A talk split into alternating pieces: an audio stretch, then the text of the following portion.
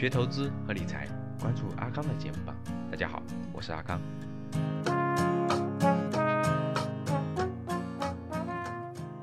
我们今天主讲的内容呢是基金，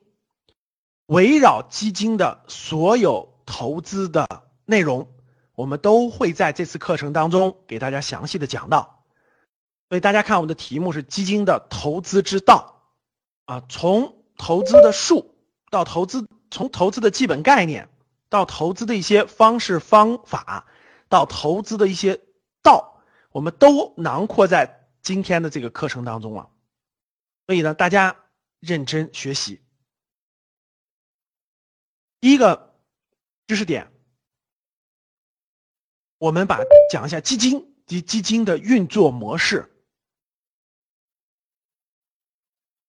顾名思义，各位，大家看基金，什么是基金呢？基金，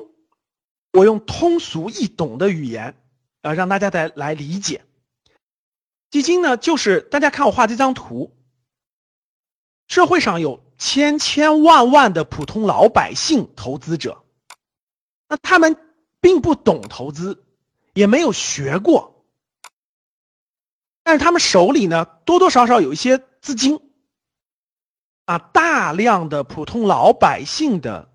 普通投资者的这种资金，交给专门的基金管理公司。去管理，然后呢，这些钱呢，投资于，比如说货币、债券、股票等等这样的这种金融资产，以实现这些资金的保值增值为目的的，这就可以叫做一个基金。但是呢，这些钱并不是直接。交给基金公司去，是交给基金公司管理，但其实这些钱基金公司是提不走的，中间有一个银行作为托管，相当于呢我们普通的基民把钱其实是交到了一个银行的账户，但这个银行的账户呢，银这个银行呢帮助保管这个钱，这个钱不会随意的取走。这个钱只能用于投资，那谁去操盘呢？谁去管理这个账户呢？是基金公司，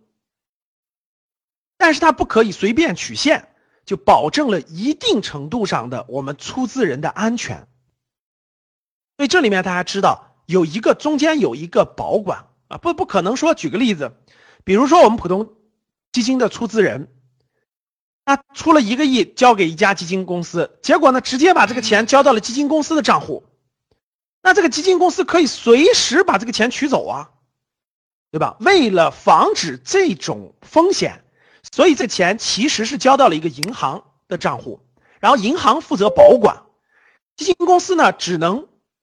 负责管理这个账户的投资用途，比如说可以让这个账户里的钱去投资于。货币投资于股票，投资于债券，无论是获利还是亏损之后，这个钱都是回到这个银行账户的，所以在某种意义上就截断了基金公司可以随意把这个钱用于随意的取现、随意的变现这种可能性。但是这个也不代表说就没有风险了啊，待会儿我会讲到。所以呢，通过把众多投资人的资金募集起来。放在银行账户，但是归基金公司管理，用于投资股票、债券、货币。那整个这个资金凑集起来的这种模式，它就可以叫做一个基金公司。我相信大家知道了整个这个基金是一个什么样的一个一个一个一一个道理啊，它背后的一个逻辑是什么？那这个基金呢，其实广义分为广义和狭义。广义上还有很多很多可能性。我举个例子，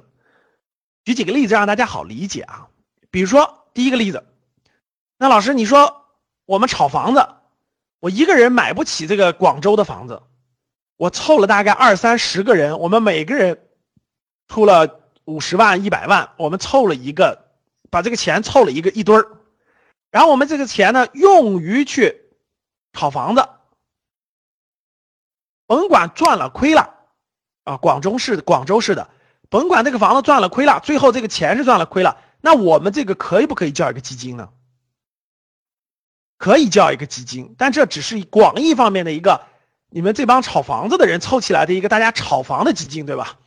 它只是一个民间的自发的一个，多数人把钱凑起来，咱们一起去买一套房、两套房或三套房，这可以叫做一个民间的自己凑起来的一个基金，但是它有很多的法律风险。举个例子，比如说未来这个钱亏钱了，或者赚钱了，这个分钱不均匀了，发生纠纷、发生矛盾的时候，那这个就属于一个民间的自发凑起来的，但它也可以叫一个基金。比如说，那老师，我们这个我们一帮人凑了多个股东凑了笔钱，然后呢，我们去这个这个开公司，我们大概凑了有七八十个股东，我们凑了大概几百万，我们去开公司，那这个钱算不算基金？啊，这个钱就不算基金，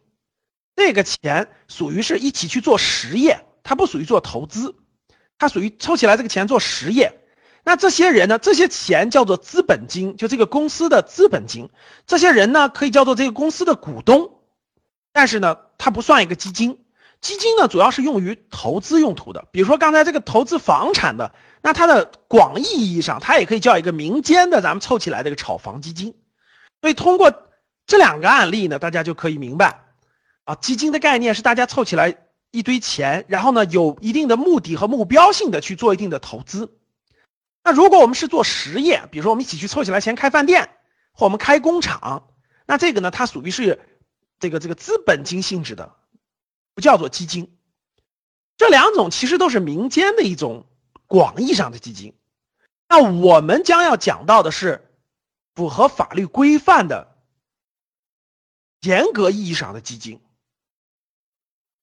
是国家允许的正规的基金啊，这就是这就是这个我们今天主要要讲的基金。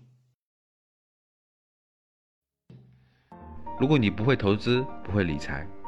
在投资方面有困惑，特别是之前投资有过亏损的经历，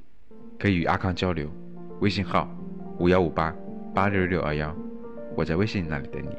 添加成功后，我也会分享好的电子资料给你。今天的节目就到这里，我们下期见。